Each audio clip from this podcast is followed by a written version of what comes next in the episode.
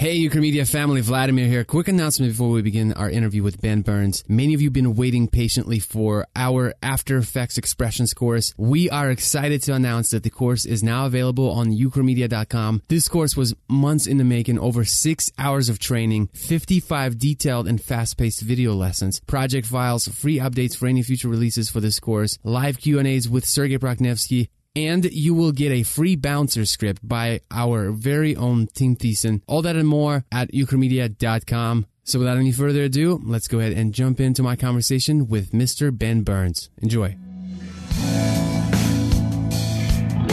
Hello, Ukramedia family. Vladimir Prakhnevsky here, and welcome to episode number 18 of the Ukramedia podcast, where I serve our Ukramedia family with weekly interviews from highly creative people. Now, today's guest is Ben Burns. He is a brand strategist, an award winning designer, YouTuber with the Futur, and digital director of Blind. Ben, welcome to the show, and thank you so much for your time. What's up, man? That was that was that was pro pro level intro. Good job. Well, thank you. Well, my last name is Prakhnevsky, so I guess maybe that has something to do with that. Probably. Man, I really enjoyed reading your bio. You have it's so impressive, man. Your journey is so unique and unconventional in so many ways. I was looking earlier and I saw that you served five years in the army as a sergeant, right? And you, uh, Yeah. By the way, thank you so much for your service. Oh, thank You also spent a few years chasing drug dealers as a decorated narcotics agent with DEA. and you were a police officer, and now you're a digital director of Blind. Wow, what a journey. Now, you're clearly not afraid of change, but now being a police officer, narcotics agent, and a sergeant in the army doesn't really have much in common with the design world. Are there any skills that you carried uh, over from those careers that are now helping you in life today? Yeah, definitely. And you know, it's interesting. I've always been one to like stack things, right? So when we talk about that era of my life, it's really uh, I was in the National Guard at the same time as I was as I was a police officer, and I was assigned to a narcotics squad. So those five years are crazy, but that's when I did all of those things like all together. But honestly, it, it's it's all about grit, determination, hard work. Those are super super important, and that's the kind of stuff that you learn when you're out there on the streets as a as a police officer, um, and even as a you know soldier going through basic training and all that kind of you know the stuff that they put you through in order to wear the uniform. It really teaches you this like this drive that I really credit to those years. If you had to go back in time, would you still go through all of that stuff? Yeah, actually, um, I would do it earlier. Really? Yeah, yeah. So you really think that you know? Because I come from a country, for example, I'm, I'm originally from Kiev, Ukraine, and when you hit 18, there, you have to do mandatory military duty. Now, do you think that's that would, or it looks like it helped you a lot with discipline and everything? Do you think that's something that you would encourage your kids to do? Yeah, I don't know that military duty is the right calling for everybody, but some sort of service. You know, some sort of service where you're in a regimented environment teaches you some, you know, self discipline and and a lot of the the values that I've taken away. Um, yeah, some some some form of helping others in service would be would be great as soon as you graduate high school. Now let's start from the very beginning. Now, how did you end up in the military and just going through all that stuff? Like, I know you started in design originally, but then you had to take a break. Walk me through that. Yeah, how back how far back do you want to go? Well, after college, let's let's start from that. Okay, cool. So when college hit, you know, when when I went to school, I had no idea that design existed as a career. No idea whatsoever. I knew that uh, I knew photography pretty well, and when I was going through uh, photo classes in high school, you know, Photoshop was uh, just starting to become a thing. Digital cameras were coming around, so I was I was used to using Adobe software, but I didn't know that design was a thing, and so I knew I wanted to be creative. Uh, so I, I joined the uh, advertising department at uh, at our school. I think I majored in advertising for maybe a year, and through that, I was able to access an internship, and I believe it was for a junior graphic design position. I forget how the job posting was actually worded, but I knew going into the interview that I was just absolutely not qualified. You know, I had no idea about anything design. I was, I think this was sophomore year at this point, and just had taken no classes, just completely cold. And um, so I sat down across from the uh, creative director, and she asked to see my portfolio, and my eyes got wide. I had no idea what a portfolio even was. Something in that interview really, uh, I don't know what it was. I, I, don't know if it was my work ethic or showing up in a in a suit and tie to a really creative agency. I don't know what did it, but the creative director there decided to give me a chance, and she was like, "Come back tomorrow, bring some examples of your work, and then we'll go through it." So stayed up, you know, pulled a 24 hour day and uh, put together a whole portfolio of five awful projects, but brought it in, and and and that's what got me my first internship. I tell that story because that's the way kind of I've, I've taken every change in my life. I just grabbed onto it with all hands, feet, teeth, fingernails, the works. And that's kind of how I, you know, handled my transition from design into uh, law enforcement.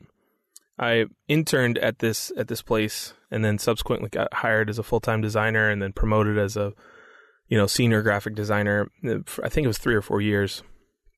And I you know, I was like let me just find something else. Let me let me find another job or something. And so, me being the the, the guy that jumps in with both feet, uh, I quit that job before I had another one lined up. I can relate to that. Yeah. So uh, that was basically the the start of it, and um, uh, I was I think I was watching 24 at the at the time and I was like, yeah, I could do that stuff. And so I put in a whole bunch of applications all the way up and down the government. I mean, I'm talking I put in for the CIA and uh, state level investigator wow. and all this other it was kind of dumb. But uh, I just put in for all this stuff and and wound up as a police officer in Savannah. now, you know, looking back at well, how come you didn't go with the design job? How come you just decided to shift gears completely and just change careers? You know, it wasn't a career change from the beginning. Um, it was really just like, let's do something else. Mm. You know, I was, I think I was, uh, uh, 22 or 23 at the time, and I had been in this creative realm all my life, and I just didn't. Uh, I, I I wanted something new, and I, I felt like I needed to to stand up and walk away from a desk, you know. So also, it didn't it didn't help that this time frame was 2008 2009 recession. In the US where the recession yeah dude it was it hit hard. And there were no full-time spots available. I tried freelancing for a little bit and just couldn't make ends meet.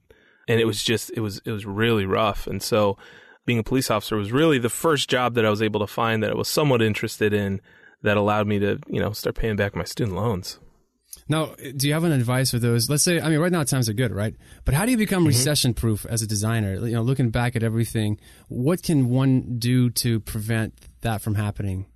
Hmm. So uh, honestly, designers solve problems, right? That's what we do. We we we visually solve problems. I think it's a natural step for us to take kind of like a further step into a consultative role. And so if you can solve business problems for people, that in my mind will recession proof you because it's like solving business problems during a recession and helping people make ends meet during a recession is what it's all about. I mean, everybody's going to be desperate in the in that in those times. So, but that being said, I mean, fields like design is probably one of the eh, we are going to be more impacted during recession than utilities like police and fire and you know those guys. Mm. Well, so so you're a police officer, and then what was next for you? Okay, so I spent about six months on the street, which means in uniform, doing the parking tickets, doing the you know traffic accidents, and you know all that kind of stuff. Did that for about six months, and then decided that that wasn't enough, and joined the army. So I was away for about six months in uh, one station unit training in uh, Fort Leonard Wood. When I came back from that training and transitioned to one weekend a month, you know, drilling with the National Guard, I was pretty much immediately promoted into a special operations unit. So these were the guys that were more on the investigation side, more on the, um, you know, we would go into the really rough areas of town and try and find crime and, and, and break that up. And from there, it was kind of a natural progression. I think it was, again, within six to eight months that I was promoted to a multi jurisdictional narcotics task force. So even though I was still a city employee, I was working alongside DEA, ATF a lot of times, and you know we were doing everything from running undercover operations to you know wiretaps. Wow. Now it's interesting. I, I was reading some. Of, by the way, you're a great writer. I follow you on uh, Medium.com. And oh, thanks. It's interesting that you're what, what you're writing about is very relevant to what I'm going through right now because I made the the big jump and you know quit my job several months ago, and you know the fear is real now. But it's interesting because you have this military background, you have this police background. Like fear is something you've dealt with for a very long time. But you you know, and reading your articles about fear, you talk about different types of fear. You know, and uh, and you were talking about how fear being your driving force. You know, it's interesting because I've always heard people talk about fear being the opposite of faith. You know, they would say things like you can't be in fear and in faith at the same time. But it sounds like mm. a, l- a little bit of fear is actually healthy for us. Would you agree with that? Oh yeah, yeah. I, I I find that everything that I'm afraid of is just the it's just the hurdle before wonderful wonderful things happen. And I, I am happy. I'm happiest when my adrenaline is high, when that you know fear is is really coursing through my veins, because it means that I'm doing something that matters you know, if it's the right kind of fear, obviously you can be afraid of really dumb stuff like jumping out of planes and stuff like that. But it's like, you know, if it's the right kind of fear, it can be an amazing driving force. Hmm. You know, it's interesting you said that because, you know, I come from Ukraine, moved here as a refugee, didn't speak the language in 2000. That's when we moved to the States. And I was hmm. always afraid of public speaking and just speaking in general. I mean, moving to the United States, not speaking a word of English, living in the South is intimidating. And it was that fear that drove me to learn, to challenge. And there's something about those butterflies. And I'm curious because you, it sounds like you changed careers quite a bit. Is it once you lose that sense of fear and then you, it's kind of, for me, that's how it was. For example, I'm working a job for a couple years and I feel like I'm getting too comfortable. I'm no longer getting those butterflies, like not nervous anymore. And would you, would you say at that point it's a good time to transition? Yeah, I don't know if I, I, don't know if a transition is in order, mm-hmm. but something has to change. Like it, it doesn't have to be as drastic as going from a designer at a desk to wielding a, a, a Glock and a badge. But something has to change because once we're too comfortable, um, we just get complacent. You know, we stop seeking, we stop learning, we stop trying. And that's where I'm like super passionate because it's it's only in times of uncertainty and in times when I'm faced with something that I'm afraid of do I really feel like I'm living up to my potential. And that's where I feel that's where I find value. And I think that so many people are so scared of the actual emotion of feeling fear that they just avoid it. And that's you know I'm I'm a hundred percent. I'm like embrace fear. It's a it's a it's what it means to be alive. You know that's that's that's what separates us from the animals. It's just that that that fear. That's so true. Fear is such a weak emotion, yet it paralyzes so many people. Yeah. Now, I'm curious to find out you're a high performer. What are some daily routines that you have in your personal life that are helping you as a creative? Oh gosh, I am the anti daily routine guy. Really? Yeah, yeah. Is there is there one thing that you absolutely have to do every single day that helps you uh, just stay on track? Not one. Not wow. one. I am always like I'm always experimenting with different things. I've always like looked at these guys that have these morning routines like uh, Matthew and Greg in our office. Matthew and Greg are both creative directors and they're amazing at what they do. And they both have these routines that they really stick by and they're very regimented even with the way that Matthew takes notes, he does the bullet journaling and it's just amazing. And I've always wished that I could be that kind of guy, but I've never been able to hold a routine longer for a couple months. I've always found it difficult to exercise. Waking up has always been a challenge, trying to get to bed. So really my strength lies in kind of more of a mission oriented approach. That's so it's so setting yeah, it's setting these huge goals and then basically my life becomes obsessed you know, I just become obsessed with attaining this, this, you know, the next goal. Now, where it backfires is when I get obsessed with like a show. Like right now, I'm ah. really into the hunt for Oak Island or something like that on the History Channel. So that that's where the mission oriented kind of obsession can backfire. But yeah, I've never had like a like a routine kind of thing. Yeah. You know, I'm the same way, and I always beat myself up because, like, man, I don't have a daily routine. Therefore, uh, you know, if I want to be a high performer, high achiever, I need to be just like everybody else. But you know, it's interesting because it's totally different perspective. Maybe you just have to embrace who you are, and maybe being kind of like jumping on different things that interest you is maybe the best approach for you. Yeah, you know. I also think it's kind of some shitty logic that a lot of our influencers are putting on us too. Hmm. You know, I love you know guys like Tony Robbins and um, uh, who's the guy with the bulletproof coffee? Uh, what's his name? Tim Ferriss. Tim Ferriss. Oh, yeah, you know, yeah. Tim. I love those guys, right? But I, I feel like, you know, they push for this routine and these these like things that you do every day that make people successful, quote unquote, successful. And I, I feel like it's this immense pressure for people who want to be successful. Then they see that like, you know, oh man, I don't do these things, and so I'll never be successful. And I think it's some really shitty logic that we that we kind of accept from these people that all successful people do this or have routines or you know wake up early in the mornings or anything like that because you know we're we're all different. We all do different stuff. It's so true, and in some way, you can limit yourself if you try to stick to a routine all the time and you don't branch out of it. That you might miss out on an opportunity. Like, let's say, if you stay up at night late to, to I don't know, experience a different something that you wouldn't usually do otherwise, but you have to stick to your routine. Like, that's a disadvantage. So I can see how a routine can really hurt some people, and they can they can become very. Uh, I don't know, like I've known some people that are just kind of boring to be around because they have these like routines all the time, you know? So I guess every once in a while it's good to step out of your comfort zone, out of your routines and try different things. So, but that's interesting. I've never heard a, creative say that they don't have a routine. So this is uh, encouraging for me to hear. So thank you. Yeah, and I'm not saying routines are bad. That's that's the thing is I I just think that we need to embrace our strengths. You know, we need to embrace who we are and what we do and and I think that like there's one piece of the puzzle that's trying to improve yourself, but then there's also this like changing things that don't need to be changed for the sake of improvement. And that's where I kind of classify routines. Mm. Now, you're a creative. How do you deal with creative blocks? Do you have any tips, tricks, advice for us?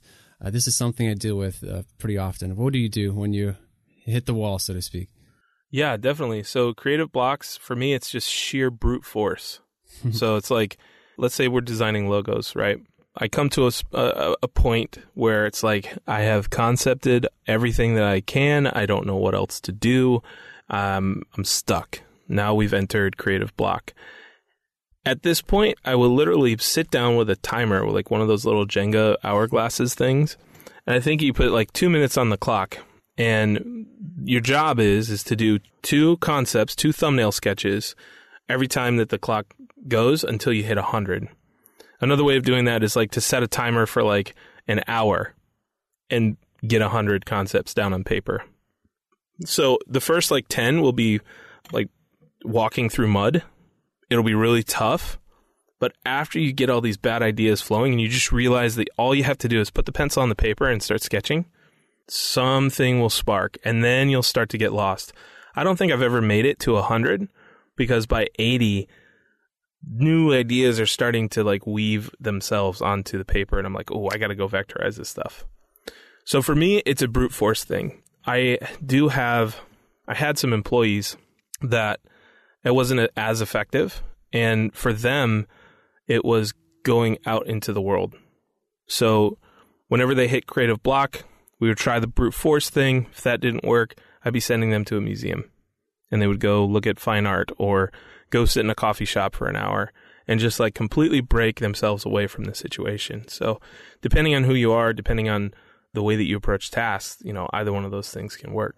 That's interesting. you have have you tried this stuff? No, I do. I usually write ten ideas a day. I was I was listening to James Altucher. I don't know if you've heard of the guy, but uh, he has a podcast and he does this. He writes ten ideas every single day. He talks about creativity muscle, like it's a muscle. If you don't exercise it, you lose it, kind of thing. And he said he would like randomly go to people's websites and he would just write like ten ideas how to improve the site and just send it to them. That's how he end up getting gigs. But at first, it was just a practice, you know. And I so I adapted that practice, and it's really very helpful. Like every single day, like oh, I'm struggling with I don't know, like uh let's just say running, like for some reason I just can't run like five miles like I want to or something like that. I just like sit down, like why am I struggling with this? Oh, maybe I should uh, not eat a lot before bedtime and blah blah. So if you just start writing different ideas that come to mind, it's kind of like solving an equation, like your own problem. With it. So that's kind of something that I uh, do. But that's you know, and another one is kind of like you said, just go and explore uh, like a museum or something like that. That's that's interesting because sometimes I just go for a run, and that's that totally sets me off. Just change your env- environment completely. Yeah, yeah. Now me, I, I mean, obviously, I love going to museums. I love all that kind of good stuff, but it doesn't it doesn't help me with creative block. Um, for me, a lot of times the brute force exercise will literally help me break through my analysis paralysis, where I'm just sitting here, I'm trying to plan the perfect logo in my head, and it doesn't work because you have to be executing, you have to be doing. It's the same thing with like, you know, making YouTube videos. You just have to make YouTube videos. And and that's something that I've struggled with. It's like, oh, I'm not going to be like perfect. I'm not a I'm not a perfect editor and it's this like you set the bar so high for yourself and you're trying to plan and you know analyze how you can approach a specific problem and it gets overwhelming and so that brute force exercise kind of helps reroute around that and put you in a doing state an active state versus a thinking state what advice would you give to someone just starting out in design let's say someone's graduating from high school and uh, I don't know what advice would you give to your own child that's graduating from high school that wants to get into design so if you're graduating from high school, I would definitely not go to not go to college. Really, it's difficult for me to say, yeah, but I, I, I I'm I'm 100 percent on that. It's just it's uh, I think that there's so much that you can pick up online, um, especially with the Futur, right? uh, but but I think that I think that uh, it's just a ginormous time and money suck that you can learn on the job with internships and apprenticeships and all this other stuff that like maybe it's not even paid at the beginning, but it's not like you're paying $18,000 per semester to learn the same stuff. And and the reason being is, you know, I never went to design school. I, I, I actually kind of thought I did, but it wasn't a design school. It was, it was, media arts. Was my bachelor when I graduated. And it was basically just the garbage that that University of South Carolina threw all the stuff that they didn't know what to do with. So like 3D was in there, video game design was in there. There was a whole bunch of stuff. Like it was just this big basket of creative skills that they couldn't figure out what to do with. And I learned more working with amazing people than I ever did in school. And I've also hired a lot of people that have gone to really, really high quality design schools and I see them learning more and advancing their skills just by osmosis, just by being around the right team, then they came in, you know, walked in the door in their portfolio. So I do think that there are some fundamental stuff that you need to learn, but there's plenty of, of resources online to do that. And that's kind of our mission here at the Futur is to is to provide that stuff for these people who don't want to drop a hundred grand on a on a college education that they're going to be paying off for the rest of their lives. Interesting. I've interviewed a lot of people and asked the same question about school, and it seems like ninety percent of people say don't go because it's yeah. just a waste of your. I mean, there are other great benefits, you know, meeting the right people and all that good stuff. But I mean, if you have to get in debt over it, then you know, is it really worth it? You can go to conferences for cheaper and meet people that are much more influential. You know, now when you hire people, do you look at the colleges they go through uh, went to, or do you pay more attention to their portfolios, demo reels? Yeah, not at all. Uh, when there's a usually the emails come in and there's a link to a cover letter and a link to a resume and a link to a portfolio, and the only link that I click is to their portfolio. Wow, that's it. That's helpful. All I'm interested is in, in is the work, and then if you score an interview at Blind, that means your work is good enough to work here. So you're already this tall to ride, you know, you're, you're tall enough to ride the ride. And in the interview, it's purely a culture fit kind of thing. Now, what's it? What are some things that uh, I guess some bad habits that you're seeing people that are showing up to interviews. Is there anything that to watch out for for those that are trying to get a job interview? What are some things they that you look in beyond the, the uh, portfolio? Let's say I already have an interview with you guys. Uh, what are some things that I can do to make sure I don't mess up? I guess. so there's there's a, like a fine line between uh, preparing and like memorizing and rehearsing. And I think that it's pretty readily apparent to the interviewer who is memorizing answers and stuff like that. I would want the people to know our body of work and know our mission. And if you're coming in for an interview at Blind and you don't know that the Futur exists, there's something wrong, right? There's it's it's all over the internet. So that's the kind of thing that I look for is like, are you really interested in working here? And then everything else is is really just personality and culture fit. You know, I'm I'm not looking for someone to perform in the interview. I'm looking to figure out if it's a good fit. And I'm kind of scoping to see if the interviewee is doing the same thing because an interview is just a conversation to figure out if you're a good fit both ways. There's a lot of people that interview here that don't make it through the doors because it's not a good fit and they would probably hate working here, you know? And so that's the that's it, it's more of like a it's it's a it's kind of a structured conversation. And so when I when I get these like robotic rehearsed responses, I'm like, "Oh god." Did anybody like pass out on you or like super nervous to where like they're speaking another language? Anything like that?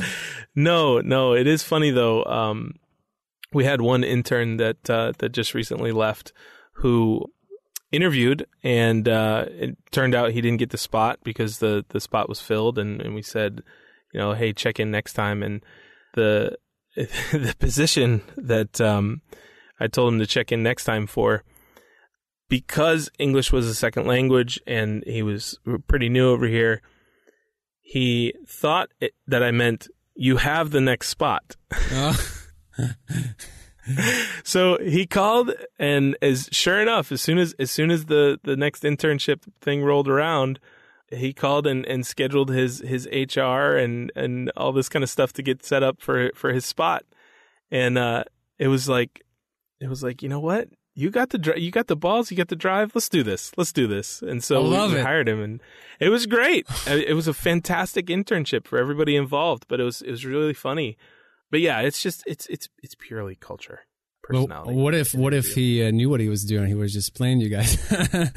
then then hats off to him, man. Hats off to him. Man, that's awesome. I'll, you know, I, when I used to work in a restaurant as a, as a waiter, and I remember one time I was so tired. Uh, that's where I learned my English, by the way. I learned serving tables in America, in the South, by the way, where, where they called me Vladimir. It's a little different down here. You know, I came up to one table and I'm like taking their order and talking to them, and they're looking at me so confused. And then I walk away, and somebody told me like, "Why did you speak Russian to them?" So there you go. That's I confused them with my Russian. I, I, I forgot which country I was.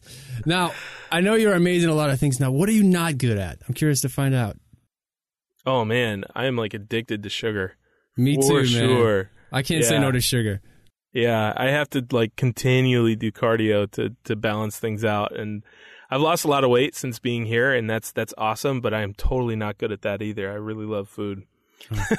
Speaking of food, you lived in the South for such a long time. What what, what are some uh, I guess restaurants you like in the South?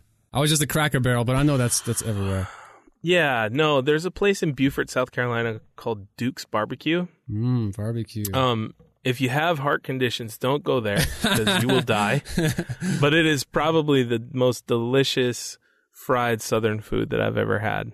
So shout out to Duke's. I was just in Tennessee, uh, East Tennessee, Johnson City, Bristol, Kingsport. I, that's where we moved to, and man, every time we go there, we we visit this uh, couple. They're Southern Baptist, and they always put a big meal after the church. And man, I it's a little bit of everything: biscuits and gravy in the morning, you know, all nice. that good stuff. All yeah. That. Now you said you love sugar. Me too. I'm like, a, I can say no to drugs and alcohol, but sugar, man, I, I you know, I start shaking when I see sugar.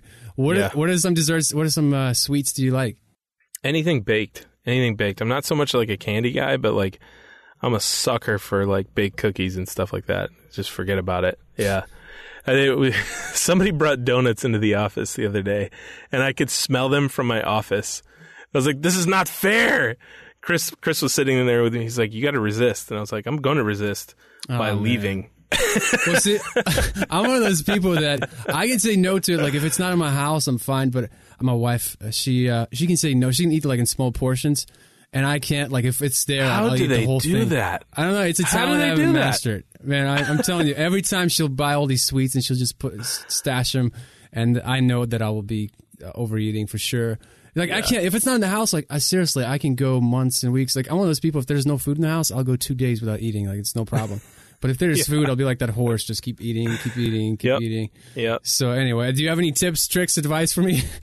no. Put a lock. You're coming to the wrong person, man. now, Ben, share share one uh, recommend uh, one online resource that is very helpful for you, other than the Futur, of course. Gosh, man. Does, uh, you know, honestly, Yeah, I, honestly, I think that uh, HubSpot CRM really changed the way that we do business. If you're not use, if you're a designer, if you're an entrepreneur, if you're, uh, if you have a freelance practice, if you're not using something to keep track of your customers and the leads and the things that you, uh, you know, the people that you engage with on a day to day basis, you'll have no idea what your close rate is, and and it's very very difficult to predict revenue. So for me, you know, as soon as you said online resources, HubSpot came to mind, and and that uh, HubSpot CRM is just great and it's free. So right on. You now you're you're also a father, by the way, and I have to ask you. I always ask uh, parents that come to the show, how do you balance work and personal life, man? You know, I, I don't know that it's like a it's a balance. I don't. I, I've been struggling with this. I haven't really wrapped my brain around it, and I haven't really like fully um, built an opinion about this work life balance thing. For me, I involve my daughter in every single thing that I can. And so if, you know, if it's the weekend and I need to do some work on a project or if it's something that I'm like, you know, hey, I need to do some some work on the website, she has her own desk chair that she pulls up right to my desk. She has her own computer. She has her own sketchbook, nice. and we work together. And so it's it's much less of a it's much less of like a work life balance where I'm I'm I'm trying to figure out how to how to make the scales equal. I just pull her into everything, and and I've been doing that ever since she was born. She's two and a half now. Wow. And um, you know, she has uh, we have pictures of her at like two months old, chilling out in a rocker right next to my monitor and just chilling, you know, and, and that's been, it's been that way for, for a long, long time. And I would rather have, you know, I, it's going to be very hard for me to like stop working, but I would rather have her there with me whenever I do need to work. That being said, I've also started doing this thing recently where I, I really strive for presence. So when it is family time, the phone's on the counter. It's it's away from me. Um, emails shut down. Like everything's everything. My entire focus is on the family, and so when you know we're playing in her kitchen or doing building blocks in her room or whatever it is, it's it's it's 100% focus. And I've seen some really really cool stuff from that because in the beginning it was difficult for me to do that, and it was like I look back on those those months and I I struggle remembering things, and which is crazy because I know I was there, but I was so like my, my focus was split. So I'm kind of missing out on those memories and I'm I'm really committed not to doing that anymore. So those two things, involving the kids in the day to day and then also when it's family time, when it's kids time, just in, intensely focus. No, I totally agree, and I think even, uh, gosh, I think it was Jim Rohn who once said, "When you work, work. When you play, play. But don't mix the two. And that's something that is definitely mm. to hmm. master. That's something I'm.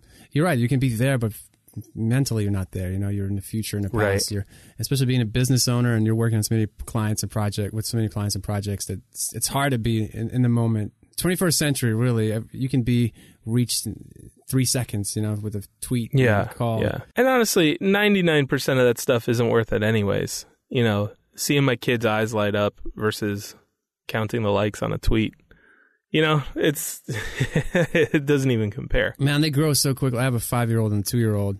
Oh, so oh, nice. I can relate. I have two boys, so I don't know what it's like to have a little girl. I can just bark yeah. at my boys and be like, "Hey, get away from here," and they'll just. But I, am sure you can't do that with the girl. You have to be a lot more diplomatic and you have to. Oh, I don't know, man. But it depends on the girl. I mean, my kid's the bully on the playground, so that's what uh, we have to work with. yeah, it's like Russian kids, you know, growing up in the Soviet Union. American kids play with the toys. Russian kids, they uh, take them apart, man. I'm telling you, all the toys, all the neighborhood playgrounds, they're all destroyed, man. I don't know what's what's wrong with that. But you know, I, one last question. Well, actually, a couple more questions. Yeah. So, what is your most proudest project that you worked on to date? You know, it, it it's kind of weird because uh, it's so long ago, but uh, I won an award for this DreamWorks thing that I did way back in the day. I think it was like 2006, I want to say, maybe 2005 for Evan Almighty. Mm, wow. And it was this cool, like, it was kind of an engineering feat and illustration all in one. And what we did was we put together a coloring book for kids and used scenes from the movie. And so I il- illustrated all those uh, pages. And then in the back, there was like a fold out ark, and we called it the Arctivity Kit. And so I designed this thing where it was like a punch out foldable ark and it was one piece and you just made the made the folds accordingly and it was like a three-dimensional ark that you could put on a desk or a shelf or whatever. But just doing that like engineering side of things where it was like not just design and not just illustration but also actually putting something together that somebody could fold and make something 3D. That was really rad to me. Have you ever had a project that went completely south? Like, can you share one painful experience Oh, yeah. as a as an artist that you learned a lot from, or just I'm curious what it would be. Um, not so much on on on an artist side. I mean, every project will break your heart in in some way, right? Either the client won't like the work, or they'll have too many revisions, or there'll be payment issues, or the you know something will happen in every single one. And the ones that that don't have anything, I'm always like looking at side eyed, you know, just kind of suspicious about. You know where where's the where are the wheels going to fall off on this one? You know, um, but one really, uh, as an entrepreneur, stands out in my head. You know, I was working with a partner who um, had, I, I had the full, utmost confidence in in the in the development team, and they're responsible for developing this website. We get all the way up to the deadline, and it was the day before that the client had a huge board meeting where he was taking the site in to help him get sponsorship. We went all the way to the deadline. And I had managed it so poorly that all I was seeing was static HTML builds to that point, and it was just previews on Skype, and he, you know, the development team was just showing me the builds over like a screen share, and I thought, hey, it looks good, but really what they had done is they just built this flat HTML kind of preview screens, and they hadn't integrated it into the content management system yet. They hadn't actually integrated it into e-commerce system yet. It was just a mess. Ouch. So the day before we were supposed to deliver this thing, uh, I got a phone call and said, "I'm sorry, it's not done." And it was just like I just I could not believe it. I mean, I had to call this guy hat in hand. I'm like, "Listen, I'm going to refund everything. I am so sorry. I know you're going to miss your funding on this. I I don't know what to do, man. I, I I'm tapped because this was my this was my team. You know, I had no I had no uh, backup developers, and we had no time to even use them. And so that just makes my stomach sink even now, just thinking about it. Just just utterly failed the guy. So What was his Yeah. reaction? surprisingly professional. Yeah, he just said, you know, uh, totally, I, I get it, I understand, because I told him what happened, and uh, he said, I, I understand, and uh, you know, thank you for giving my money back, and I got to go figure this out, and that was pretty much it. That was the last time we spoke. Now, what did you learn from this experience? there needs to be some oversight, right? So um, I know one thing here that we do at Blind is you know we require all of our freelancers and our team members to put what they had done for the day in a daily folder, and so we have all these daily folders for every single project that we do, and inside each day is there a folder with their name on it, and then an export of what they've actually done. And so it's these like routine checks that happen every single day that keep everybody on track and everybody in line.